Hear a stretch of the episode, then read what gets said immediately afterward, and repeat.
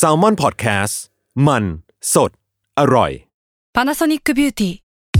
มากกว่าเครื่องเป่าผมด้วยนาโนอีเทคโนโลยีล่าสุดที่จะเปลี่ยนทุกประสบการณ์ที่คุณเคยมีนาโนอีมอยส์เจอร์พลัสเพิ่มความชุ่มชื้นให้เส้นผมหลังใช้งานมากขึ้นถึง 18 เท่า พร้อมชะลอการเฟดของสีผมสำหรับคนชอบทำสีผม ดูแลความชุ่มชื้นทั้งเส้นผม หนังศีรษะและผิวคุณ Panasonic NA0J มีเทคโนโลยีนาโนอีที่ care only you ทฤษฎีสมคบคิดเรื่องลึกลับ สัตว์ประหลาด ฆาตกรรม ความลี้ลับที่หาสาเหตุไม่ได้ เรื่องเล่าจากเคสจริงที่น่ากลัวกว่าฟิกชั่น สวัสดีครับ ผมยศมันประพงศ์ ผมธัญวัฒน์อิพุดม นี่คือรายการ Untitled Case สวัสดีครับ ครับ สวัสดีครับ ยินดีต้อนรับเข้าสู่รายการ Untitled Case ตอนที่ 100 ครับผม ครับอ่ะ โอ้โห ผม เฝ้ารอ คุณจะพูดถึงความพิเศษนี้ยังไงครั เฝ้ารอ ผมไม่ควร วัน พูด การมาถึงของเอพิโซดเนี้ยแล้วแล้วผมเดาได้ว่าพี่ทันก็จะพูดว่า ลาก่อนครับ มันมันไม่มีบทสนทนาไปมากกว่านี้แล้วเว้ยคือแต่หลอกพี่ทันนี่น่าค่อนข้างจะมีจำกัด โอ้คือผมเตรียมเล่นมุกนี้มาก็มาสามสี่เดือนแล้วเลย ถ้าพอถึงที่เวลาต้องเล่นจริง ๆ มันก็ไม่มีอะไรให้เล่นแล้วอ่ะ เออใช่ไหมใช่ไหมคือผมว่าเราตื่นเต้นกันเกินไปไว้ก่อนหน้าเนี้ยแบบเรานั่งนั่งนับถอยหลังเนี่ยต อน 91 92พอถึงตอนร้อยเสร็จปุ๊บเนี่ยมันก็แบบเออแล้วมันก็ก็ร้อยแล้วอะ แล้วยังไงร้อยหนึ่งเลยคือก็เลิกจัดไป ไม่ใช่ไม่ใช่ไม่ใช่ ปิดซีซั่น อ่า อันนี้ต้องแถลงขายกันไว้ก่อนครับว่า เราจะปิดซีซั่นกันหลังจากเนี้ยเป็นประมาณ 1 เดือนเนาะ หนึ่งปีนะ หนึ่งเดือนเนี่ยเนี่ยเนี่ยแล้วคนก็จำผิด แล้วก็แล้วก็ผมก็ไม่เข้าใจว่าทำไมเวลาพูดอะไรอย่างเงี้ยคนจะมาโทษผมเลยว่าแบบพูดผิด แม่งเนี่ยไม่รับผิดชอบอะ แล้วแล้วคนที่สวยคือพี่โจจะไปชี้แจงสวัสดีครับ เอ ผ อ ม เออ โจมองโก้ ต้องไป นะครับ งต้องไปนั่งร่ายเรียง ความ แถลงไขให้มันวุ่นวาย ไอ้คนพูดเนี่ย ไม่ไม่ได้รับผิดชอบ เอ เหี้ย อเออเออโอเค เราก็จะปิดซีซั่นกันหนึ่งเดือน ครับ ซึ่งพอถึงตอนที่ลอยแล้วเนี่ยก็จะเป็นตอนสุดท้ายของซีซั่น อืม เราก็เลยอยากให้ธีมที่เรากำลังจะกำลังจะเล่าในตอนเนี้ยมันเป็นตอนที่ค่อนข้างที่จะจันลงใจหน่อยหนึ่งอ่ะ อ่า เพราะว่าตอนที่แล้วตอนที่ 99เนี่ยเราจัดเรื่องโหดๆไปแบบ อ่า หกกะโหลกไป อ่า ก็วันเนี้ยเราก็น่าจะแบบปิดซีซั่นกันอย่างอย่างร่มรื่นแล้วกันเป็นแบบราบรื่น อ่า ให้แบบคนที่ฟังถึงตอนเนี้ยก็จะต้องรู้สึกยังไงวะ ก็รู้สึกว่าโอเค สนุกอบอุ่น อ่าจบลงอย่างสวยงาม มีความหวังหน่อย อ่าอ่า ใน ใช่ บ้าน ใช่ เมืองนี้ ใช่ ไม่ค่อยมีความหวังเท่าไหร่ อ่า ประมาณนั้นเลยประมาณนั้นเลยโอเคครับเป็นธีมที่ชื่อว่า faith in humanity restore ก็คือเหมือนเป็น อ่า เป็นความเชื่อมั่นในมนุษย์ที่มันกลับคืนมา มันเป็นคำพูดที่เป็นมีมมีมๆหน่อยหน่อยๆอ่ะ พยายามพูดถึงเหตุการณ์อีเวนต์อะไรบางอย่าง อ่า ที่ อ่าอ่า คนรู้สึกว่าไอความไม่ไม่ไว้เนื้อเชื่อใจความเกลียดชังในมนุษย์มันมีอยู่อะ เออ แต่ เออ เหตุการณ์เนี้ยมันทำให้แบบหายไปเลย ลืมไปชั่วขณะห หรื นึ่ อง ไม่ใช่ว่าหนาว่ามนุษย์เรามันก็มีเรื่องดีๆด้วยเหมือนกันะ เออมนุษย์เราช่างสวยงามจังเลย จุก อะไร ผู้ วะ ติด เนี่ย ใจเลยครับ โอเคครับวันนี้เดี๋ยวพี่ธันเป็นคนเริ่มก่อนเพราะเพราะพี่แกค่อนข้างถนัดเรื่องแบบนี้นะฮะ เนี่ย ตอนผมได้โจทย์นี้มาผมก็รู้สึกเอาละ คือเรื่องนี้เกี่ยวกับชายคนหนึ่งครับ เขาชื่อว่านิโคลัสวินตันครับ ครับ คุณนิโคลัสนะครับ เขาเกิดในปีหนึ่งเก้าศูนย์เก้า อ่า แล้วก็เป็นคนที่มีมีพ่อแม่ต้นตระกูลเนี่ย อืม เป็นชาวยิว อ่าโอเค โดยพวกเขาก็อาศัยอยู่ในอังกฤษมาสักพักได้ใหญ่แล้วแหละ ก่อนที่จะคุณนิโคลัสเกิดมาครับ คือเรื่องเป็นอย่างนี้ไว้ว่า ครอบครัวของคุณนิโคลัสเนี่ยครับ ก็เป็นครอบครัวที่เป็นนักธุรกิจประมาณหนึ่งอ่ะ อืม ก็ค่อนข้างมีฐานะจุดชั้นกลางขึ้นชั้นสูงอะไรเงี้ย อือฮึ สบายๆอะไรเงี้ยเนาะแต่ว่าตัวคุณนิโคลัสเองครับโตมาด้วยความที่ค่อนข้างจะอินกับเรื่องสังคมการเมืองอ่ะ อืม เป็นโซเชียลิสต์อะพูดว่าไงนะ เป็นคนที่สนใจอุดมการณ์ในการเมืองฝั่ง อ่า แบบสังคมนิยม เป็นนักรณรงค์บางอย่าง นลงค์อะไรบางอย่างอะไรอย่างนี้เนาะพอคุณนิโคลัสเขาโตมาถึงอายุประมาณสักวัยสามสิบอะ ครับ เขาก็ทำอาชีพเป็นโบรกเกอร์เว้ย อืมอืมอืม าย หน้าหุ้น ในายหน้าหุ้นอะไรทำนองเนี้ยเป็น เออ โบรกเกอร์แล้วกันคิดคิดว่าคนเก็ตแล้วกันครับ คือเขาก็เป็นโบรกเกอร์มาในตอนชีวิตประมาณสามสิบครับ อือหือย ศแล้วก็แต่พอเวลามันมาถึงประมาณปีหนึ่งเก้าสามแปดอ่ะ อืม ก็สามสิบกว่าๆเนาะตัวเขาเองและครอบครัวเนี่ยก็ได้เริ่มรับรู้ข่าวสารเกี่ยวกับสถานการณ์ในยุโรปอ่ะ อืม คือหนึ่งเก้าสามแปดมันคือช่วงที่ความตึงเครียดในยุโรปมันรุนแรงมากเว้ย อืมอืม คืออีกปีเดียวอ่ะ มันนั่นคือสงครามโลกครั้งที่สองแหละ อ่าอ่าใช่ใช่ เพราะฉะนั้นไอ้บรรยากาศการปกคลุมความด้วยความรุนแรง ความตึงๆ ความเครียดเพียดเนี่ยมันมันเริ่มเยอะขึ้นเรื่อยๆแล้วครับเขาก็เริ่มรับรู้แล้วว่าบรรยากาศในยุโรปในทวีปนั้นมันไม่ค่อยดีเนาะ อ่า มันเริ่มมีการลุกฮือของ ของนาซีเยอรมัน อืม ของฮิตเลอร์นี่แหละพูดชัดๆคือฮิตเลอร์นี่แหละเริ่มไปลุกลานคนอื่นเริ่มมีความแข็งกล้าวต่อกันอะไรอย่างนี้ยครับ อืม แต่ว่าด้วยความที่เขาอยู่ในสังคมที่มันไม่ค่อยเดือดร้อนอะไรมากเท่าไหร่อ่ะการเป็นโบรกเกอร์อะ อืม แล้วก็สังคมก็พ่อแม่ก็รวย อืม เขาเองก็แบบไม่ได้ยากจนอะไร ตอนนั้นเขาเองก็ยังรู้สูว่า เออเดี๋ยวตอนธันวาคมปีหนึ่งปีเนี้ยหนึ่งเก้าสามแปดเนี่ยเดี๋ยวจะไปสกี อืม ไปเล่นสกีที่สวิตหน่อยคือมันช่วงวินเทอร์เรื่องช่วงฤดูหนาวพอดีเนี่ยครับ แต่พอตัดสินใจจะไปอ่ะ ก่อนจะไปแป๊บเดียวมีเพื่อนส่งจดหมายมา เพื่อนเองก็เป็นนักกิจกรรมเหมือนกัน อืม เพื่อนคนนี้ชื่อว่ามาร์ตินเบลกครับ มาร์ตินเนี่ยเขาทำงานเป็นคณะกรรมการช่วยเหลือผู้ลี้ภัยในยุโรปเนาะคือมาร์ตินเข้าไปทำงานอยู่ในเช็กโกสโลวาเกีย อืม คือเมื่อก่อนคือเช็กโกสโลวาเกียเป็นประเทศใหญ่ อืม ตอนนี้คือเช็กทั่วไปสาธารณรัฐเช็กนะครับ เพื่อนคนเนี้ยมาร์ตินเนี่ยไปทำงานแล้วไปรับรู้มาว่า ความตึงเครียดในเช็กโกสโลวาเกียมันหนักแน่นมาก มันน่ากลัวมาก แล้วก็เริ่มมีผู้คนที่เป็นชาวยิวในเช็กโกสโลวาเกียเนี่ยเริ่มกลัวแหละ เริ่มกลัวว่าพอนาซีมันบุกมาเรื่อยๆเนี่ยพวกเขาจะมีอันตรายอะ อืม คือก็รู้อยู่รู้อยู่ว่าฮิตเลอร์นาซีเนี่ยมีอุดมการณ์ที่ชัดเจนมากว่าต่อต้านคนยิว อืม เนาะคิดว่าตัวเองเป็นอารยานที่เหนือกว่า และชาวยิวเป็นคนที่แบบต่ำต้อยกว่าอะไรเงี้ยต้องกำจัดทิ้งไปอะไรครับนอกจากนั้นเองครับในช่วงเวลานั้นเองมันก็เริ่มมีสิ่งที่นาซีทำคือค่ายกักกันน่ะ อ่า เนาะคือจับชาวยิวไปอย่างที่เรารู้กันจับชาวยิวเข้าไปค่ายกักกัน เอาชาวยิวไปเป็นแรงงานทาสบางคนก็เอาไปรมแก๊สเหมือนที่เราเห็นในค่ายอัลสวิช อืมอืม แบบนั้นน่ะมันก็เกิดขึ้นในหลาย ๆ ค่ายในยุโรปอะครับ สิ่งเหล่านี้มันทำมันทำมันทำให้คนในเช็กโกสโลวาเกียโดยเฉพาะคนที่เป็นคนยิวอะพยายามจะหนีออกจากประเทศให้ได้ อืม คือรู้รู้เลยว่าการลุกลานของชาวเยอรมันนาซีอะมันมาแน่ ๆ แหละ อืม อยู่ที่ว่าจะมาเมื่อไหร่เนาะโอเค พอชาวยิวจำนวนไม่น้อยอยากจะออกจากเช็กโกสโลวาเกียเนี่ย แต่เขาออกไม่ได้เว้ย อืม มันมีปัญหาอะไรหลาย ๆ อย่างอะไรเงี้ยครับทางคุณนิโคลัสเองหลังจากอ่านจดหมายของมาร์ตินเบรกที่เป็นเพื่อนเนี่ยก็รู้สึกว่า เฮ้ย ต้องมาช่วยเหลือว่ะ อืม แบบอุดมการณ์มาเรียกร้องว่าอยู่เฉยๆไม่ได้แล้วอ่ะ จะเป็นอินโนแลนด์ไม่ได้อะนิโคลัสก็เลยบินจากอังกฤษไปอยู่ในกรุงปาร์ค คือตอนเมื่อก่อนปาร์คมันอยู่ในเชโกสโลวาเกียครับ ปาร์คนี่ก็เป็นเมืองใหญ่เนาะอันเนี้ยคุณนิโคลัสและเพื่อนนะครับ เปิดโรงแรมเว้ยเป็นออฟฟิศย่อมๆ อืม ให้คนที่อยากจะหนีลี้ภัยอะจากภัยนาซีในเชโกสโลวาเกียมาลงชื่อเขา อ่า แล้วเขาจะพาออกไป อ่าฮะ แต่ว่าพอเปิดมาช่วงแรกๆเนี่ยเขารู้สุกว่ามันมีข้อจำกัดบางอย่างว่ะ อืม คือการพาผู้ใหญ่ออกไปเนี่ยมันยากมาก หรือแทบจะเป็นไปไม่ได้เลยอ่ะพวกเขตแดนต่างๆ มันถูกทหารมันถูกนาซี ยึดครองไว้หมดแล้ว ยึดครองไว้เยอะมากๆแล้วครับทำให้การพาผู้ใหญ่ออกไปมันยากมาก อืม คือเขาสู้มาอยู่แล้วนะสู้จนทำให้สู้ข้อจำกัดต่างๆรู้สึกว่ามันยาก แต่ว่ามันยังพอมีช่องว่างบางอย่างที่ทำให้พาเด็กๆออกไปได้อยู่อะ อ่าฮะ ลูกๆของครอบครัวนั้นนะครับยศเราอยากให้ยศนึกถึงภาพว่าอยู่ในห้องโรงแรมอะ อืม แล้วมีคนมาเคาะประตูตลอดเลยอะว่าบางคนมาขอร้องมาร้องไห้ต่อหน้าเขาแล้วบอกว่า ตัวเขาเองไม่ไปก็ได้นะ อืม แต่ขอให้พาลูกๆเขาอะหนีไปได้ไหม อืม คือถ้าอยู่ในประเทศนี้ต่อไปอะเดี๋ยวจะโดนนาซีพาไปเข้าค่ายกักกันแน่ๆเลยอะ เออ ไม่วันนี้ก็พรุ่งนี้อะมันมาถึง ใช่ แน่ ใช่ ๆ มันมาถึงแน่ๆครับ คือบรรยากาศแห่งความกลัวในสงครามโลกมันมันคุกกรุ่นมากอะครับ อืม อืมพอเราเห็นข้อมูลตัวเนี้ยเรารู้สกวามันก็เศร้านะ คือ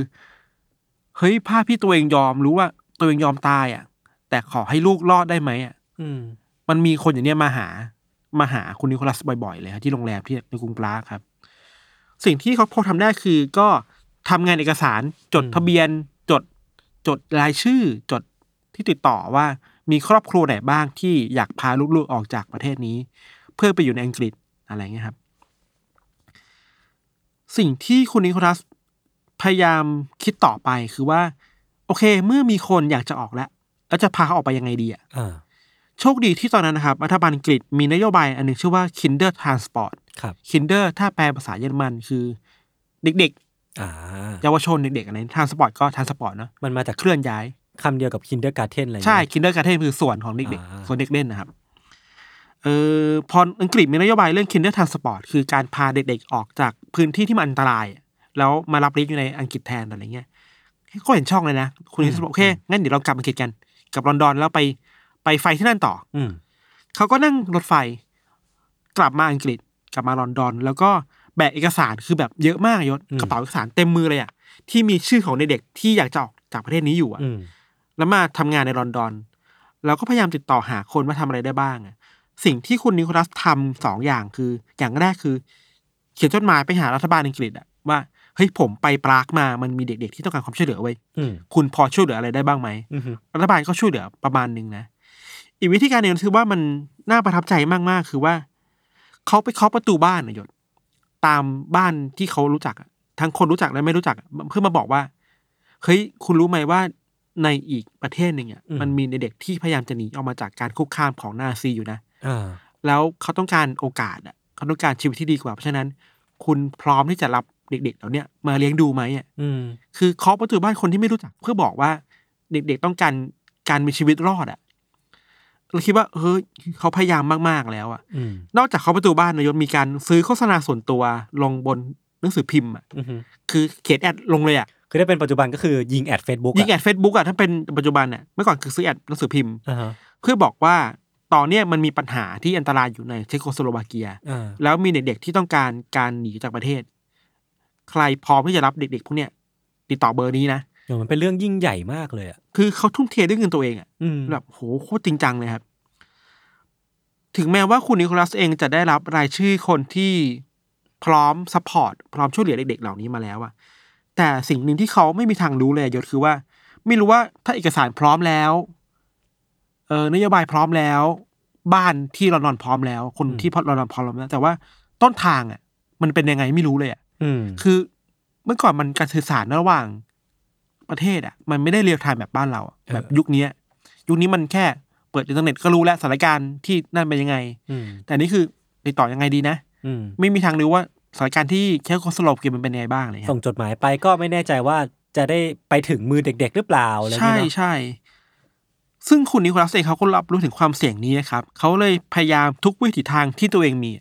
คือหาทุกออปชันว่าทำอะไรได้บ้าง อืม เพื่อที่จะพาเด็กๆออกมาให้ได้ครับ เขาทำทั้ง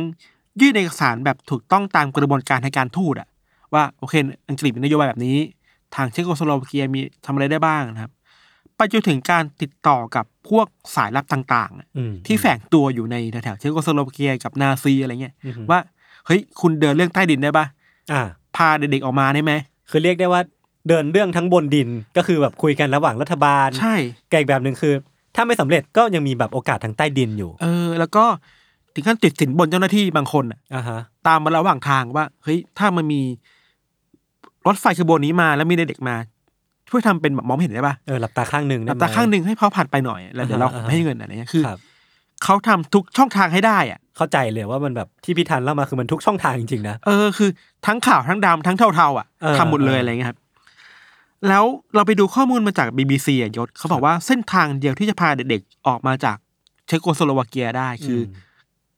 รถไฟอ่ะ อ่ะ แล้วรถไฟเนี่ยมันมีความท้าทายอยู่เว้ยว่า มันออกจากปรากได้แหละ แต่ว่ามันต้องผ่านเยอรมัน อืม ผ่านนูเรมเบิร์ก แล้วเยอรมันมันคือหัวใจกลางของนาซีอ่ะ มันคือแบบหัวใจของนาซีจริงๆนะ เออคิดถึงภาพว่าสมมุติถ้าเราเป็นเด็กๆชาวยิวแล้วเรารู้สึกว่าโอเคเดี๋ยวเราจะรอดแล้ว เราขึ้นรถไฟมา แล้วเรารู้ว่าอีกสองชั่วโมงเนี่ย มันต้องผ่านเยอรมันอะมันต้องผ่านนูเรมเบิร์กอ่ะ แล้วมันไม่ใช่แค่ผ่านนะพี่มันแค่แบบมันต้องไปจอดด้วยมั้ง มันใช่เพราะว่ายุโรปมันใกล้กันมากอะเนาะ อืม หลายประเทศอ่ะ มันจอดมันแวะพักอ่ะ แล้วมันต้อง เออ มีทหารมาตรวจตราดูตลอดเวลา โอ้โหมันแบบกดดันอ่ะ เออ ซึ่งเราเลยเข้าใจว่านี่ไงทำไมเขาต้องติดสินบนเจ้าหน้าที่อ่ะ อ่าา เพื่อแบบเฮ้ยอย่าไปตรวจโบกี้นี้เลยอะไรเงี้ยคิดว่ามันจำเป็นมากๆเลยครับ แล้วมันก็น่าจะรุนมากๆแหละ อืม สุดท้ายแล้วเราไม่รู้ว่าเขาทำได้ยังไงเขาทำได้เว้ยคือไม่มีใครถูกจับระหว่างทางอ่ะ โอ้โหเก่งอ่ะ คือน่าจะแบบ ไปติดสินบนไปให้สายลับมาช่วยระหว่างทางหมดแล้วอะไรเงี้ยครับเข้าใจว่าสุดท้ายแล้วน่าจะมีเกือบทั้งหมดเลยมั้งคือเด็กๆที่แบบ มาจากปรากอะก็รอดหมดเลย อืม แล้วมาถึงลอนดอนได้อะไรอย่างเงี้ยครับ แต่ว่าถึงอย่างนั้นนะครับ การช่วยเหลือเด็กๆออกมาในแต่ละครั้งมันก็ทำไม่จำกัดอ่ะ คือรถไฟหนึ่งขบวนอ่ะมันก็ไม่ได้แบบพาเด็กออกมาได้ ทีละเป็นร้อยร้อยๆคนอะไรอย่างเงี้เนาะ อือฮึ ปฏิบัติการเนี้ยมันกินเวลาเป็นปีๆอ่ะยศ ครับ ก่อนที่คุณนิรัตน์จะพาเด็กๆที่มีรายชื่อตัวเองในเอกสารน่ะออกมาได้หมดอ่ะ แล้วก็ที่สำคัญคือว่า มันเป็นภารกิจที่มันแข่งกับเวลามากๆเลยอะเพราะว่าไม่รู้เมื่อไหร่ว่าฮิตเลอร์จะบุกมาเข้ามาในเชโกสโลวาเกียศูนย์กลาง เออ ที่ปรากเมื่อไหร่จะมาที่ปรากเมื่อไหร่อะไรเงี้ย แล้วมันก็เกิดขึ้นจริงๆเว้ยมันมีเรื่องที่น่าจะปลดขึ้นว่า ตามข้อมูลแล้วมันเหลือแค่รถไฟอีกแค่ขบวนเดียวอ่ะ อ่า อีกแค่รอบเดียวอ่ะก็จะครบแล้วอ่ะ ตามที่ลงทะเบียนไว้ ใช่ตามที่มีชื่ออยู่อะครับแต่ขบวนสุดท้ายอ่ะออกมาไม่ได้เว้ย อืม แล้วขบวนนั้นมีเด็กกว่าสองร้อยคนน่ะ โอ้โห ที่ออกมาไม่ได้เพราะว่ามันเป็นวันที่หนึ่งกันยายนหนึ่งเก้าสามเก้า อ่าฮะ มันคือวันที่รถไฟต้องออกจากปราก ครับ แล้วมันเป็นวันเดียวกันกับที่ฮิตเลอร์บุกโปแลนด์อ่ะ อืมอืม คนจะรู้ว่าการบุกโปแลนด์ของฮิตเลอร์ครั้งนั้นมันสำคัญมากมันคือการสัญญาณของการเริ่มต้นสงครามโลกครั้งที่สองอย่างเป็นทางการอ่ะ อืมอืม คือพอมันบุกโปแลนด์ปุ๊บไอ้ระหว่างทางมันก็หายหมดเลยอ่ะนึกว่า อืมอืม มันกระทบหมดเลยทั้งการทั้งการเดินทางการขนส่งอะไรอย่างเงี้ยแล้ว ก็ ก็ คือการเบรกสัญญาบางอย่าง แล้วมันก็เลยเป็นจุดเริ่มต้น เป็นไปได้ สตร์ท ด้วย บง แล้วก็ ย่ง อาจจะเป็นแบบความตึงเครียดอะไรบางอย่างในการตรวจสอบระหว่างทางด้วยซ้ำไปอ่ะ อืม คือถ้าได้เด็กออกมาก็ไม่รู้ว่าจะรอดแค่ไหนอะไร ครั เงี้ บ ยสุดท้ายคือเด็กกลุ่มนี้ก็ออกมาไม่ได้ อือฮึ เข้าใจว่าก็มีหลายคนที่ถูกพาไปไข้กับกันในที่สุด อืม อะไรเงี้ยก็น่าเศร้าเลยครับแต่สุดท้ายแล้วยศตามข้อมูลตามประวัติที่เราไปเจอมา คุณนิรัสสามารถช่วยเด็กๆออกจากเชโกสโลวาเกียได้หกร้อยหกสิบเก้าคนน่ะ โอ้โห เกือบพันน่ะ ซึ่งมันเยอะนะ ถ้ารวมสองร้อยรอบรอบหลังสุดอ่ะก็เกือบ ก็เกือบพัน เกือบพันอ่ะแปดร้อยได้อะไรเงี้ย คือนี่คืออนาคตของเด็กเกือบพันคนอ่ะ อืม ที่ อืมอืม คุณนิรัสช่วยมาตลอดอะไรเงี้ยครับ ครับ อย่างไรก็ตามครับนี่คุณนิรัสก็รู้ว่าจริงๆแล้วยังมีเด็กๆ ในเชโกสโลวาเกียที่ต้องการความช่วยเหลืออีกเยอะมาก อืม คืออย่างสองละคนที่มาออกมาไม่ได้อะไรเงี้ยสิ่งที่เขาทำคือ รู้แล้วว่าอังกฤษทำไม่ได้ทำไม่ไหวแล้วเขียนจดหมายไปหาอเมริกา อืม ไปหาประธานาธิบดีสหรัฐชื่อว่าแฟรงกินดิรูสเวลในยุคนั้นนะครับ ครับ ให้รูสเวลช่วย แต่ก็เหมันตกหล่นอะไรบางอย่างด้วยระบบราชการทำให้จดหมายมันไปไม่ถึงรูสเวลอ่ะก็เลยไม่ได้ความช่วยเหลือขนาดนั้นมาอะไรเงี้ย อืมอืม ถ้าทางที่ถ้าเป็นไปได้นะ มันจะมีเด็กๆอีกประมาณพันสองพันคนที่แบบหนีออกมาจากเงื้อมือของนาซีได้อะ อืมอืมอืม ที่พีคคือว่าหลังจากที่พาเด็กๆออกมาได้หกร้อยหกสิบเก้าคนแล้วยศ คุณนิโคลัสไม่เคยบอกเรื่องใดใครเลยเว้ย อ้าว เออ ปิดทองหลังพระ มีมีรู้กันแค่คนทำงานด้วยกันคือเพื่อนไม่กี่ไม่กี่คนน่ะ อ่าฮะ แต่ไม่บอกใครแต่งงานไปกับแฟนอยู่ด้วยกันไปอ่ะ แฟนไม่เคยรู้เรื่องนี้เลยว่าคุณนิโคลัสเคยช่วยเหลือเด็กๆก่อน อ่าฮะ จำนวนเนี้ยจำนวนมากไว้อ่ะ เออ ไม่รู้เลย มีมารู้ได้จากแค่อีเวนต์หนึ่งคือ แฟนไปทำความสะอาดบ้าน อืม แล้วไปเจอกล่องกล่องหนึ่งเปิดขึ้นมาคือเจอเจอเอกสารมีรูปเด็กๆอยู่อะไร อื เงี้ย มอืม ถึงมารู้ว่าเฮ้ยนี่แฟนเราเคยช่วยเหลือเด็กๆออกมาจากเงื้อมือของนาซีมาได้อะ เจ็ดร้อยคนอ่ะ เจ็ดร้อยคนน่ะ อ่า นั่นแหละก็เป็นเรื่องที่เงียบๆมาตลอดนะครับ อืม ในช่วงแรกๆของชีวิตหลังจากที่คุณนิรัตช่วยเด็กๆมา เขาไม่ค่อยเป็นที่รู้จักเนอะอย่างที่บอกคือเขาโลโปรไฟล์อะเขาไม่บอกเขาเขาไม่โอ้อวดว่าตัวเองทำอะไรไปอ่ะ จนมีคนที่รู้ขึ้น แฟนรู้ เจ้าหน้าที่เริ่มรู้อะไรเงี้ยก็เริ่มมีช่องทางในการตอบแทนเขาอะครับ อืม เท่าที่เราไปดูมาคือเขาก็ได้รับยศจากคุยอังกฤษว่าให้เป็นเซอร์ อืม แบบสูงสุดแล้วแหละเป็นอัศวินอะไรเงี้ย ครับ แล้วก็มีการเขาเรียกว่าอะไรเป็นพิธี ขอบคุณ อ่าอ่าอ่า มีอันหนึงเป็นคลิปไวรัลมาก ไม่รู้ยศน่าจะเคยเห็นหรือเปล่า มันเป็นไงงานงานหนึ่งอยู่ในโรงหนัง อืม แล้วมีคุณนิโคลัสมานั่ง แล้วก็มีแฟนมานั่งเขาเข้าใจว่าเป็นแฟนนั่งด้วยกันภรรยาเขานั่งด้วยกัน แล้วพิธีกรก็บอกว่า เนี่ย ถ้าใคร คือในห้องมันมีคนเต็มไปหมดแล้วนะบอกว่าใครที่มีชีวิตรอดมาจาก อ๋อ รถไฟอ่ะ ให้ลุกขึ้นอ่ะ นึกออก คือทางห้องลุกขึ้นมาหมดเลยอ่ะ เชื่อเออผมจำได้แล้วขนลุกแบบ คนลุกมาก คนลุ อะ กมาก นี่คือนี่คือคนนี้นะ อ๋อคนนี้นี่เอง นึกภาพว่าคุณนิโคลัสไม่รู้มาก่อนว่าในเด็กที่เขาช่วยชีวิตมาเป็น อ่า เป็นยังไงบ้างอ่ะ โหมันคือคลิปไวรัลแบบช่วงสามสี่ปีที่แล้วอะไรอย่าง เอ เงี้ อย ปะ ตอนแรกนึกว่ามันคือคลิปปลอมเว้ย เออ แต่จริงๆคือมันมีเรื่องจริงอ่ะนี่คือเรื่องของเราวของเขา โอ้ อ่ะ โหขนลุกอ่ะ คือเด็กๆกว่าเท่าไหร่นะหกหกเก้าหกหกเก้าคนอ่ะ อืม เจ็ดร้อยคนอ่ะประมาณเนี้ยลุกขึ้นมา อืม โตแล้วนะเป็นผู้ใหญ่แล้วอ่ะคือคุณนิโคลัสก็แก่แล้วเนี่ยลุกขึ้นมาแล้วบอกเนี่ยคุณคือคนที่ช่วยเหลือเราทำให้เรามีชีวิตอยู่ณวันเนี้ย โอ้โห เราไม่เคยบอกใครเลยอ่ะ เออ แล้วแบบโอ้โหนี่คือสุดยอดของการโลโปรไฟล์อ่ะ วีรบุรุษของจริง ของจริงคือไม่โอ้อวดว่าตัวเองทำอะไรบ้างอะ เออ จะมารู้คือเคยรัฐรู้ภรรยารู้อะไรอย่างเงี้ยค อื รับ ม แล้วก็แกใช้ชีวิตอยู่ประมาณมีอายุเกินร้อยปีด้วยซ้ำไป อืม แล้วก็ค่อยเสียชีวิตเมื่อไม่นานมานี้นะครับ ครับ แล้วก็ประมาณนี้แล้วก็ได้รับการเชิดชูเกียรติจากรัฐบาลอังกฤษ อืม จาก อืม วังอังกฤษว่าเป็นฮีโร่คนหนึ่ง อืม ฮีโร่สงครามในการช่วยเหลือผู้คนออกมาจากเงื้อมือของนาซีได้อะไรอย่างเงี้ย ครับ เราคิดว่าอันเนี้ยน่าสนใจดีคือเวลาเราพูดถึงเหตุการณ์แบบเนี้ยที่มีคนไปช่วยเหลือคนมาจากค่าค่ายกักกันน่ะ อืม จะมีชินเนอร์ลิส อืม ที่เป็นหนังอะไรเงี้ย อันนี้ก็เป็นอันหนึงของเชลิสเวอร์ชันอังกฤษ แล้วก็ อีกอย่างที่เราเวลาเราเขียนสคริปต์เรารู้สึกว่ามันน่าพูดต่อคือเวลาเราพูดถึงสงครามโลกครั้งที่สองอะ อืม เราพูดถึงสงครามแบบทหารสู้ทหารมากไปหน่อยอ่ะ อ่าฮะ เออเราไม่ค่อยนึกถึงคนตัวเล็กตัวน้อยอ่ะ คนธรรมดาแล้วกัน เออที่แบบเขาต้องเอาตัวเอาตัวรอดแค่ไหนนะ อืม อย่างเราอ่ะพอมาอ่านเรื่องนี้เรารู้สึกว่าเฮ้ยคนในยุคนั้นมันกลัวจริงๆนะนาซีมันน่ากลัวมากๆเลยที่ทำให้คนต้องยอมยอมตายแล้วยอมแลกชีวิต แต่เพื่อให้ลูกรอดอ่ะ อืมอืม การที่ยอมเสียสละตัวเองอ่ะ มันก็เห็นผลว่าเนี่ย เด็กๆเหล่านั้นมาเติบโตในอังกฤษแล้วมาตั้งรกรากในอังกฤษก็มีลูกหลานเต็มเต็มอังกฤษไปแล้วอะไรเงี้ย อืม คิดว่าน่าสนใจดี สงครามมันมีอะไรมากกว่าที่คิดอ่ะ เออคือจริงๆแล้วอ่ะเรื่องที่พี่ธันเล่ามามันแบบว่า ในเรื่องแย่ๆอย่างอย่างสงครามอ่ะมันก็มีแบบมีฮีโร่ เออ ที่ซ่อนอยู่โดยที่เขาเองก็ไม่ได้แบบโอ้อวด ไม่ได้ทำให้เรื่องราวตัวเองเป็นเป็นเรื่องใหญ่โตแต่ว่าจริงๆแล้วอ่ะการกระทำของเขามันมันเซฟคนได้มากกว่า 700 คนแบบ ใช่ แล้วเจ็ดร้อยคนนั้นก็เติบโตมีครอบครัว มีชีวิตของตัวเอง ลูกมีหลานออกมาอีกอะ อือื ก็มีอนาคตของชาติที่ออกมาใหม่อะไร ครั เงี้ บ ยแล้วอย่างนี้อย่างที่ยศบอกอ่ะสงครามโลกอ่ะเวลาพูดถึงฮีโร่จะพูดถึงฮีโร่ที่เป็นทหารอ่ะ อ่า เออคนที่สามารถ ล บุ บ ก สงครามเก่งเก่งทั้งด้าน หรือ ร ว่า บ นายพลคนนี้พากองทัพไปขึ้นหาดนอร์มังดีได้ในวันดีเดย์ อืม อะไรเงี้ย อืมอืม แต่ว่าเราลืมไปว่า เอ้ย นอกจากทหารในสิ่งทหารก็เก่งแหละในการเอาชนะนาซีเนาะ ครับ แต่ว่าอีกฝั่งหนึ่งก็มีคนแบบที่ไม่ใช่ทหารพลเรือนน่ะ ที่ก็คอยช่วยเหลืออะไรแบบนี้อยู่เหมือนกัน อืมอืม แล้วพวกเขาเองก็ควรจะได้รับการยกย่องแหละ เชิดชูแหละ ไม่แพ้กันเนาะ แยกแพ้กันจริงๆ เราก็ต้องระวังว่าการเขาเรียกว่านะ ระบบการเชิดชูตัวบุคคลมันก็ อ่าเออก็ เวอร์ไปมันก็ไม่ดีเยอะ ไม่ มาก มั่นคง เยอะมากไปก็ไม่ดี แต่แค่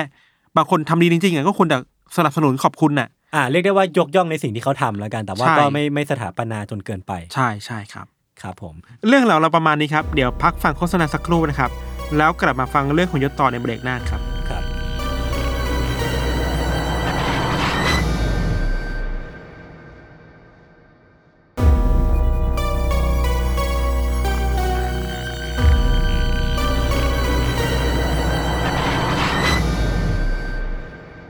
โอเคครับ เรื่องที่ผมหยิบมาเล่าในวันเนี้ย สนุกมาก อย่าง นี่พี่ก็เล่นมุกเนี้ยแบบโอ้โหอยากให้นับมากเลยอยากใครใครนับได้นับนับหน่อยนะครับ ผมว่าเกินสิบผมว่าเกินสิบ คุณอย่าท้านะ ผมผมกลัวคนฟังมากเลยนะ นั่งนับเป็นว่าพี่ทันเล่นมุกนี้กันกี่รอบแล้วนะครับโอเคเรื่องที่ผมกำลังจะเล่าเนี่ยมันเป็นเรื่องที่ถ้าเทียบกับเรื่องของพี่ทันเนี่ยมันจะซอฟต์ลงมาหน่อยมันจะเป็นความแบบ อาจจะไม่ใช่เชิงภาพใหญ่ขนาดนั้น แต่ว่ามันก็ อืม จะมีความแบบลึกมีความซึ้งๆอ่ะในในมุมบุคคลมากกว่า ก็ อืม มันเกิดขึ้นในปี 2010 ครับ ที่นิวยอร์กประเทศสหรัฐอเมริกา คือในปีนั้นนะครับที่ปี 2010 เนี่ย มีคู่รักคู่หนึ่งชื่อว่าจิมกลอปแล้วก็ดีแลนพาร์เกอร์ ครับ ผมจะเรียกเขาว่าคุณจิมกับดีแลนแล้วกันนะครับ คือทั้งคู่เนี่ยเป็นคู่รัก LGBT ซึ่งก็ได้ย้ายเข้าไปอยู่ ไปเช่าห้องอพาร์ตเมนต์แห่งหนึ่งอยู่ด้วยกันที่ที่ในย่านเชลซีเมืองนิวยอร์กนะครับ ซึ่งก่อนที่จะย้ายเข้ามาอยู่เนี่ยพี่ทัน ผู้เช่าคนก่อนๆน่ะหรือว่าคนที่อาศัยอยู่ทางด้านบนของเขา หรือว่าห้องข้างๆเนี่ยก็เตือนพวกเขาพี่ทันว่า อืม ห้องพักแห่งเนี้ยที่พวกเขากำลังจะเข้ามาอยู่เนี่ยมันมีเรื่องแปลกๆอยู่พี่ทัน ยังไงครับ ซึ่งสิ่งที่เขาเตือนก็คือว่าเออคุณคุณจิมแล้วก็คุณดีแลนเนี่ยก็ฟังรับฟังไว้ อ่า แต่ว่าก็แบบยังยังเชื่อครึ่งไม่เชื่อครึ่งเนาะแต่ปรากฏว่าเรื่องราวที่เขาโดนคนเตือนเตือนๆมาเนี่ย มันเกิดขึ้นกับพวกเขาเร็วกว่าที่คิดอะพี่ทัน ครับ พอเขาอยู่ไปสักพักก็พี่ทันเขาก็ได้รับจดหมายฉบับหนึ่งที่ส่งมาที่บ้านของพวกเขา อืม จดหมายฉบับเนี้ยมันจ่าหน้าซองหรือว่า เขียนเอาไว้ว่าเขียนถึงซานต้า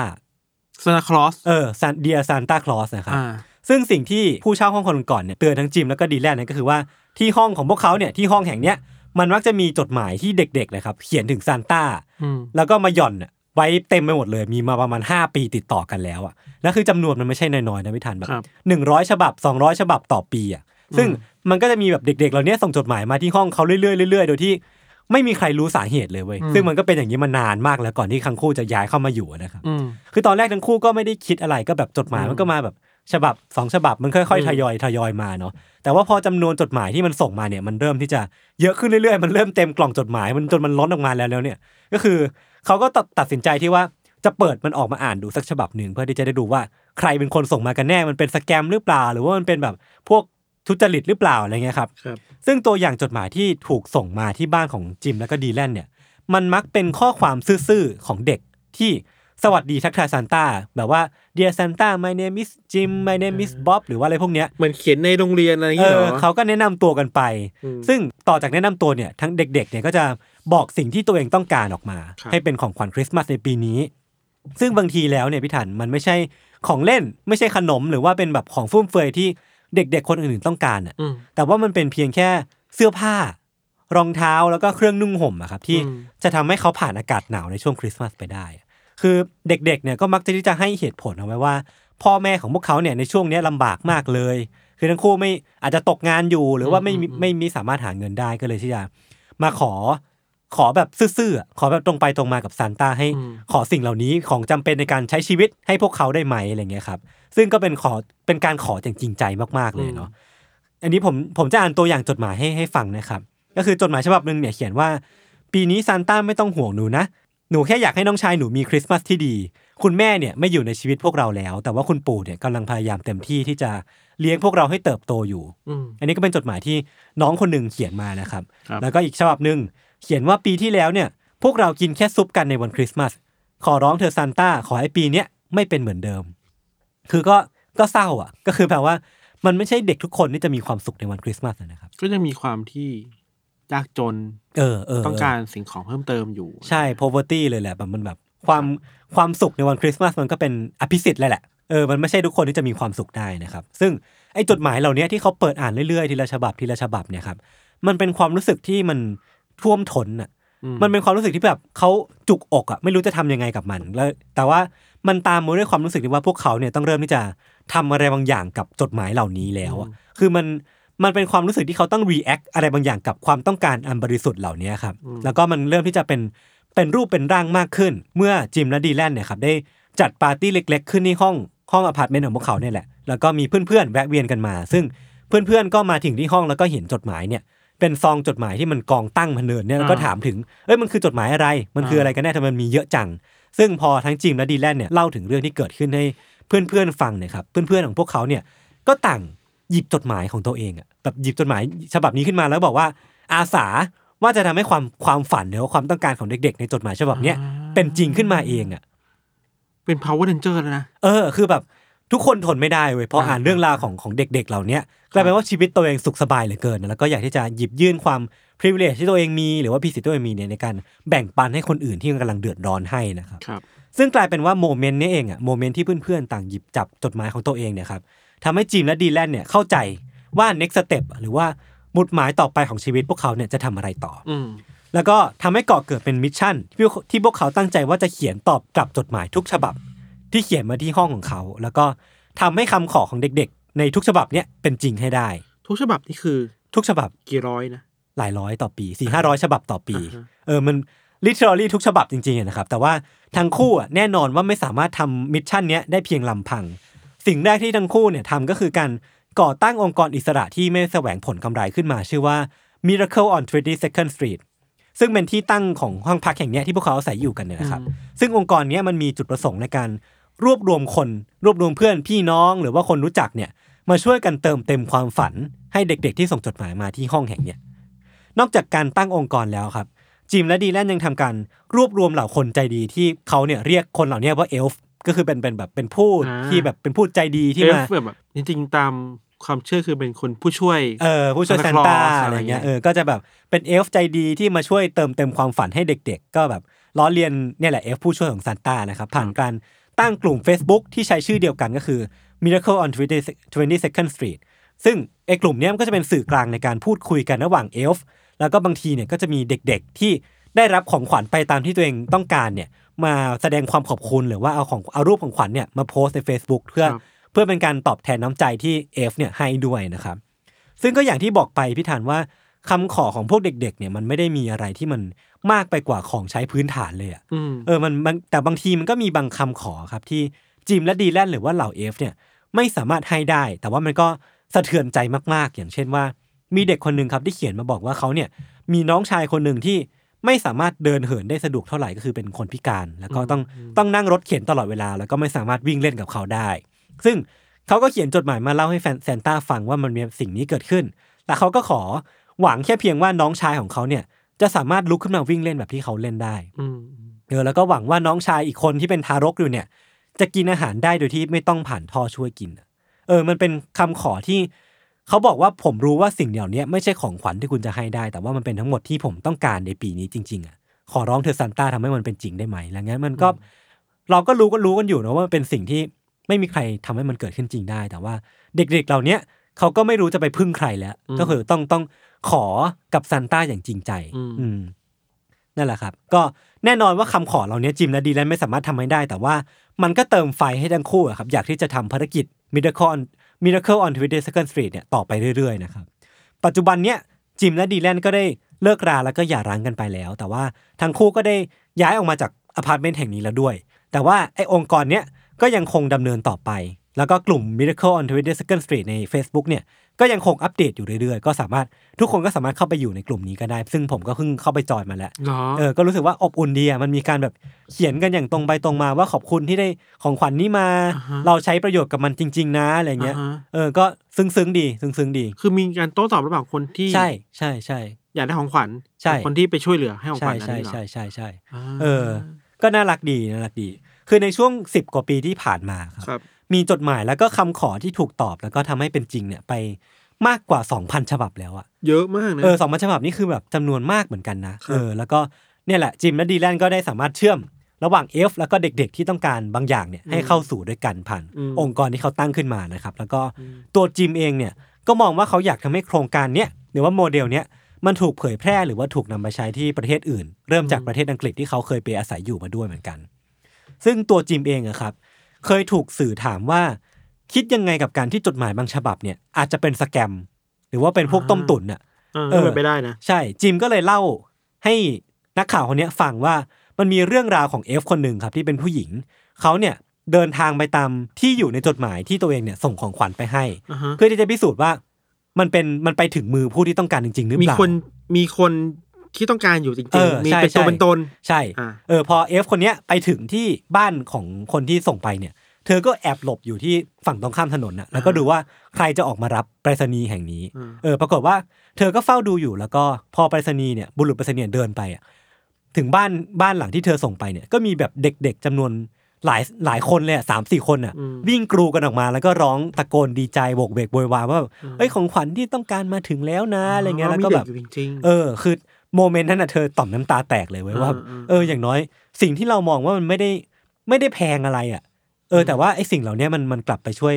เป็นสิ่งสำคัญให้กับกลุ่มคนกลุ่มคนหนึ่งได้เหมือนกันนะครับ อืม จนถึงปัจจุบันเนี้ยจิมและดีแลนก็ยังไม่รู้ด้วยซ้ำว่าทำไม จดหมายถึงซานต้าจำนวนแบบหลายร้อยฉบับต่อปีอ่ะถึงถูกส่งมาที่อพาร์ตเมนต์ของเขาอ่ะมันเป็นเรื่องลึกลับประมาณหนึ่งว่า อะไรวะทำไมทำไมถึงแบบทุกคนถึงส่งมาที่นี่โดยที่ ไม่ได้มีอะไรเป็นเป็นชิ้นเป็นอันอ่ะ เนี่ยก็สงสัยอยู่ว่า ถ้าไปตามไปดูฉบับแรกๆอ่ะ เออ มันน่าจะเจอข้อมูลหรือเจอเบาะแสอะไรบางอย่างไหมนะ ใช่ว่าทำไมถึง ของการส่ ส่ ง ง ผิด มา อะ คือผมไปดูวิดีโอตัวหนึ่งที่ที่เขาเคยให้สัมภาษณ์เอาไว้อะครับ อ่า เขาบอกว่ามันอาจจะเป็นการเข้าใจผิดว่าที่แห่งเนี้ยเป็นที่ตั้งของมูลนิธิอะไรบางอย่าง อาจจะเป็นช h ริตี้บางอย่างจะเป็นโบสถ์หรือเปล่าอะไรเงี้ย แต่ว่าทั้งคู่สุดท้ายแล้วก็ไม่มีใครรู้ว่าทำไมถึง ถึงมีคนส่งมาเยอะขนาดนี้ แต่ว่ามันจะจะจะหน้าซอมที่จั่วหัวว่ามันสัตว์ถึงซานต้า ใช่ หรือว่า เดียแซนต้าเลยอ่ะเออ มีใครไปบอกเด็กๆว่าเอ้ยนี่ที่อยู่ของซานต้าใช่ปะ เออเขาเขาเขาเขาก็เดาๆกันว่า อาจจะเป็นโรงเรียนสักแห่งหนึ่งที่แบบบอกเด็ก ๆ ว่าเอ้ยถ้าอยากได้ของขวัญก็ส่งมาที่อยู่นี้นะ บังเอิญว่าที่อยู่นี้ดันมีจริง เออเออใช่ใช่คือถึงแม้ว่าทั้งคู่จะไม่รู้ว่าเพราะอะไรนะครับ แต่ว่า ครับ แล้วก็ไม่ได้ขอให้ให้เรื่องเหล่านี้เกิดขึ้นด้วยอะแต่เขาก็สัญญาแล้วก็ปฏิญาณตัวเองต่อว่าเออจะตัดสินใจที่จะทำสิ่งเนี้ยต่อไปเรื่อยๆ อย่างดีที่สุดต่อไป เพราะว่ามันก็มีผลลัพธ์ที่มันเกิดขึ้นคืออเด็กๆอ่ะที่ได้รับการสมหวังมาแล้วก็ คือผมมองว่าเรื่องราวสมมุติอย่างแซนต้า อืม เราเองก็อาจจะไม่ได้มีหน้าที่ในการไปเปิดเผยความจริงกับเด็ก โอเคก็จริง ๆ เออ เราเราเองก็ไม่กล้านะ เออใช่ ไม่ทำลายฝันเด็กๆอะไรเงี้ย เออแล้วคือสุดท้ายแล้วเด็ก ๆเขาก็จะรู้เองแหละว่ามันเป็นเรื่องสมมุติอะแต่ว่ามันใช่หน้าที่เราหรือเปล่าที่ต้องไปเป็นทำลายทำลายความเชื่อความฝันของเด็กๆเหล่านี้อะไรเงี้ย ก็จริงนะ เออ ที่จะบอกว่าซานต้าไม่มีจริง อืม จริง ๆ อย่างพวกเราโตมา เราเองก็ไม่มีใครมาบอกนะว่าซานต้าไม่มีจริงอะ แต่สักวันเราก็รู้เอง รู้รู้เองนะมันก็ไม่ได้เจ็บปวดขนาดนั้นอะ เออ ใช่ใช่เออมันก็ไม่ได้เจ็บปวดอะไร หรือว่า เออ มีคนเจ็บปวดวะก็ ไม่รู้อะ ไม่รู้เหมือนกัน แต่ผมว่าการที่มีคนมาบอกว่าไอ้ซานต้าไม่มีจริง พวกมึงแม่งเชื่ออะไรกันเนี่ยเจ็บปวดกว่าอีก แล้วคนแบบเนี้ยมีอยู่เว้ย ใช่ใช่ คืออารมณ์แบบพี่วิชัยอะ ว่าอะไรเนี่ยไร้สาระ เออเออเออ เออว่ะจริงว่ะ อืม เวลาพูดถึงว่า เวลาเราไปจะไปดีบังอะว่า เออ ซานต้าไม่มีจริง มัน เจะปวดอ่ะ มันใจร้ายอ่ะ โทษไปโทษเขาไม่ได้อ่ะไปถึงโทษเด็กไม่ได้ที่เด็กจะเชื่อ ใช่ใช่ ก็เป็น ใช่ ความฝันของเด็กเขาอ่ะ เอ ใช่ อ ไหม เออ บางทีเราต้องอยู่อยู่กับอะไรที่มันไม่ใช่วิทยาศาสตร์บ้างอ่ะ แล้วบางทีความคำขอของพวกเขาเนี่ยมันก็อย่างที่ได้เล่าไปเลยมันเป็นแบบปัจจัยพื้นฐานในการใช้ชีวิตอ่ะ มม คือช่วง ม คริสต์มาสมันหนาวมาก แล้วก็เขาเพียงต้องการเครื่องนุ่งห่มของบางอย่างที่มันแบบมาช่วยให้เขาสามารถมีชีวิตรอดอย่างมีความสุขในช่วงคริสต์มาสได้อย่างคนอื่น ๆเขาอะไรอย่างเลยครับ ครับยศเคย เออ ไปแบบขอซานต้าไหม ไม่เคยเลย หรอ เออ ไม่เคยเลย ไม่เคยเลย โอเค ผมไปไม่เป็นเลย อ่ะอ่ะถ้าผมตอบถ้าผมตอบว่าเคยอ่ะ ไม่มีอะไรแหละ อะไรวะ คือเรื่องราวอันแสนน่าประทับใจของจิมและดีแลนแล้วก็องค์กรของพวกเขาเนี่ย มันเหมือนจะถูกนำไปสร้างเป็นหนัง ชื่อเดียวกันเนี้ย Miracle on 22nd Street โดยทีน่าเฟยที่เป็นนักแสดงแล้วก็นักเขียนบท Mean Girls อะ อ่า เออแล้วก็เป็น จาก เป็นคนที่เขียนบทรายการทีวีต่างๆเลยนะครับ แต่ว่า ครับ เท่าที่ผมเสิร์ชมาเนี่ยเหมือนจะยังไม่ออนมั้ง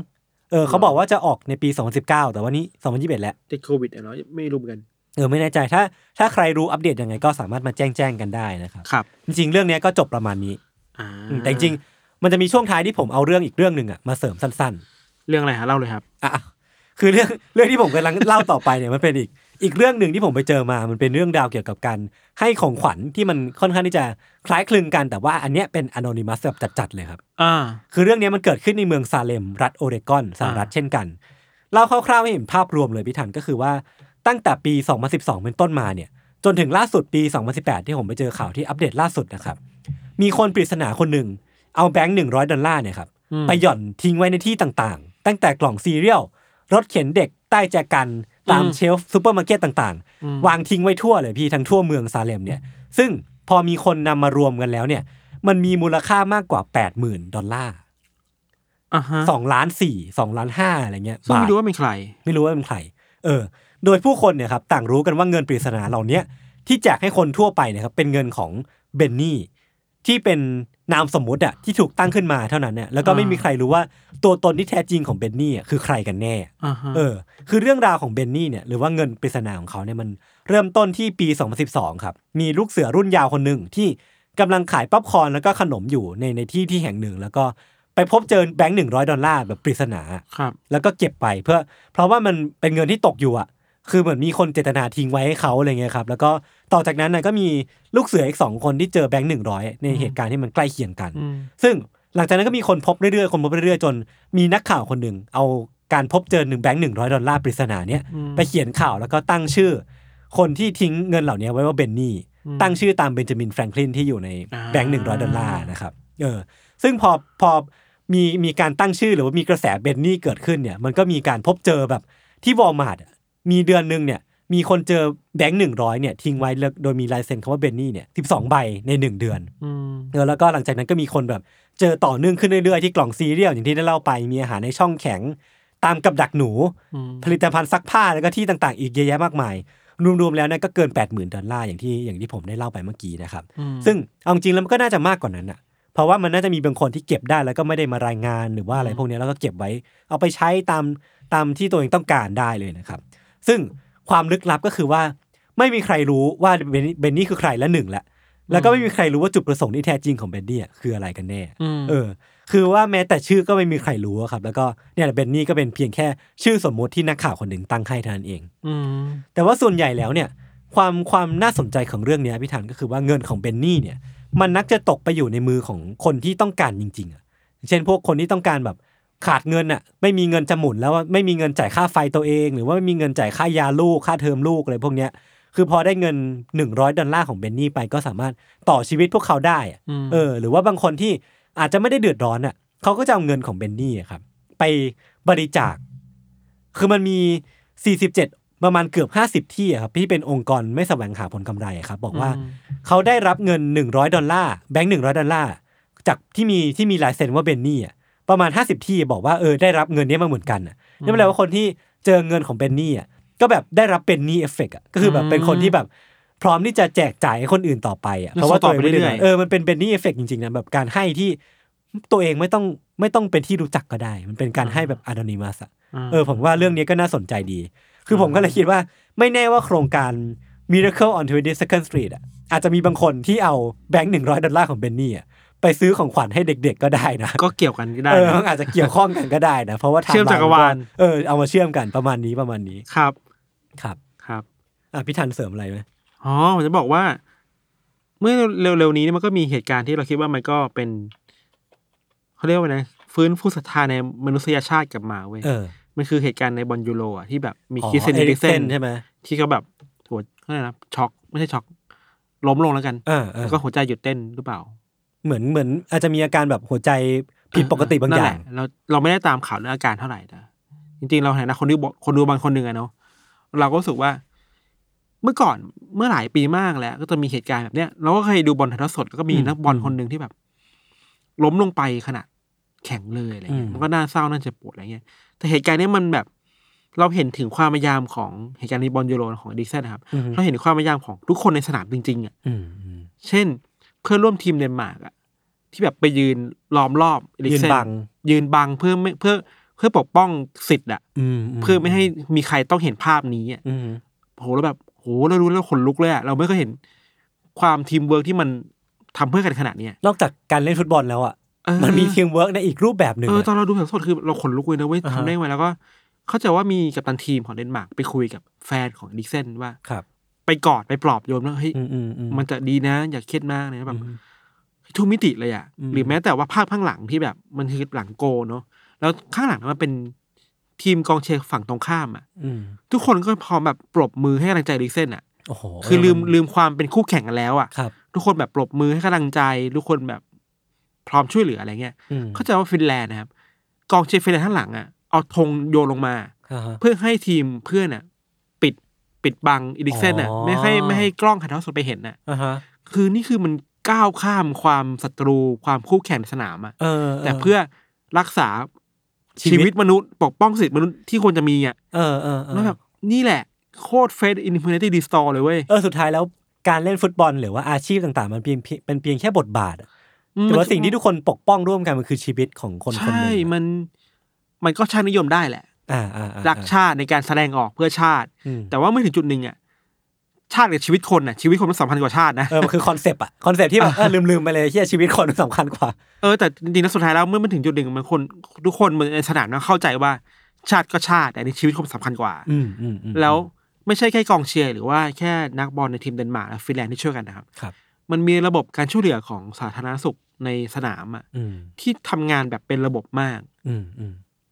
มาดูแลมาจัดการตามขั้นตอนปฐมพยาบาลแบบถูกต้องตามหลักหมดเลยอะ อืม แล้วเข้าใจว่าจุดที่สนามแข่งกับโรงพยาบาลอยู่กันไม่ไกล แล้วโครงสร้างพื้นฐานในการเดินทางระหว่างสนามกีฬาไปยังโรงพยาบาลมันแป๊บเดียวมันใกล้รถมันไม่ติดอะ อ่า คือทุกอย่างมันเพอร์เฟ สมมุ ก ติไปหมด หมดแล้วอะ เออ ทั้งคนทั้งระบบทั้งความเชื่อความคิด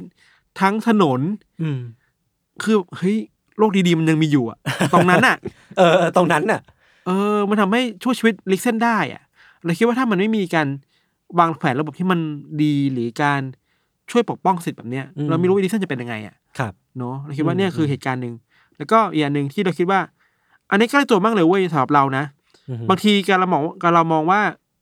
การเรามองเห็นแสงสว่างในตัวมนุษย์อ่ะมันไม่ได้ อืม มีแค่เรื่องไกลๆอะยศ อืมอืม อันนี้ที่เราคิดว่ามันช่วยดิสซอลเราได้มากเลยคือกลุ่มเฟซบุ๊กกลุ่มหนึ่งเว้ย ก็คือ มันชื่อว่าชุมชนคนรักก๋วยเตี๋ยวเนื้อเว้ย เออย ศคือ อันนี้คือที่สุดของที่สุดของการหวังที่จบกันแล้วนะเว้ย เออ ไม่ว่าคุณจะขออะไรไปทุกคนจะมาตอบคุณในเวลาอันรวดเร็วอ่ะ เออ สมมติเราอยู่บางนา ขอพิกัดก๋วยเตี๋ยวเนื้อบางนาครับมาเป็นร้อยคอมเมนต์อ่ะ โอ้โหเออ ผมผมว่า การเกิดขึ้นของ Facebook กลุ่มอ่ะมันน่าสนใจมากนะ นอกจากก๋วยเตี๋ยวเนื้ออย่างที่พี่ทันเล่าอ่ะ ผมไปอยู่กลุ่มว่าแบบนี่ตัวอะไร นี่นี่นี่ต้นอะไรอะคือแบบ โอ้โห ผมเชื่อว่าคนในนั้นแม่งเป็นแบบเป็นเป็นแบบเบียวเบียวสัตว์เป็น เดียว แบบ ต้นไม้ พืชอะคือผมไม่เข้าใจเลยว่าพวกเขารู้ได้ว่าไอ้ไข่ตัวเนี้ยมันคือไข่ของตัวอะไรได้ยังไงอ่ะ เออนี่แหละมนุษยชาติเรายังมีข้อดีอยู่เว้ย เออแล้วเขาก็แบบพร้อมที่จะมาตอบแบบพิมพ์ชื่อยาวเหยียดไปครับแปะลิงก์นู่นนี่แบบ โอ้โห ผมแบบ เออผมผมรักโลกใบนี้มากขึ้น ครับ เออ ประมาณนี้ครับ ก็ผมว่าเรื่องราวที่เราเล่าไปในวันเนี้ยมันอาจจะเป็นสิ่งสำคัญละกันในการที่จะอยู่ในในประเทศ ในที่ที่ที่มันแบบความหวังมันริบหรี่อ่ะ ครับ เอออย่างน้อยก็เป็นเป็นเป็นจุดจุดหนึ่งที่น่าจะทำให้การอยู่ของทุกคนมันมันเป็นไปได้ด้วยดีขึ้นนะครับ ครับ ก็หวังว่าจะติดตามรายการของพวกเราต่อไป ในซีซั่นหน้าที่กำลังจะ ครับ มาถึง เราจะหายไปหนึ่งเดือนครับ ครับผมหนึ่งเดือนครับผมหนึ่งเดือน อันนี้ความจริงครับ ยืนยันครับ ยืนยันว่าหนึ่งเดือนครับ ถ้าถ้าหนึ่งแล้วแล้วไม่กลับมา ก็ให้มันจบกันไป ห ด้ รื ว อย ว่า ดี โฮสต์หายไป ลึกลับ เออ เป็นเรากับ อ่าเนี่ย เนี่ย หาเรื่องไล่กูออกจังเลย พี่จะไล่ผมออกตั้งแต่เทปแรกๆเลยนะเว้ย เนี่ยก็เป็นเป็นเรื่องที่ยืนยันว่าแม้ว่าวิธันจะไล่ผมออกตั้งแต่เทปตั้งแต่เทปที่สิบกว่าๆผมก็ยังอยู่มาได้จนถึงเทปที่ร้อยนะครับทุกคน ผมก็ยังอยู่ที่นี่ฮะ แล้วก็จะอยู่กับทุกคนต่อไปครับ โอเคครับ ก็หวังว่าการกลับมาในซีซั่นหน้าของทุกคนเนี่ยเอ้ยของเราเนี่ยก็ ทุก จะ คน ยัง อะไร ก็ยังจะมีทุกคนที่กำลังรอฟังพวกเราอยู่นะครับ ก็ ครับ พวกผมก็จะไปทำกันบ้านเพิ่มเติม แล้วก็ไปรีเฟรชตัวเอง กลับมาด้วย UC ที่คงความเป็นรูปแบบเดิมไว้ แต่ก็จะมี อ่ามี มีรสชาติใหม่ๆเข้ามาแทรกเข้าไป คุณจะเอาเวด้วลาย นี้ไปทำอะไรครับ ที่แบบไม่ต้องมาอยู่ซี ก็น่าจะเอาไปเล่นเกมไป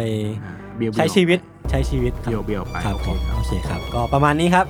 ก็หวังว่าจะคิดถึงกันแล้วก็กลับมาเจอกันอีกรอบ อะไร ใน วะ เดือนนะครับ จบไม่ลงครับ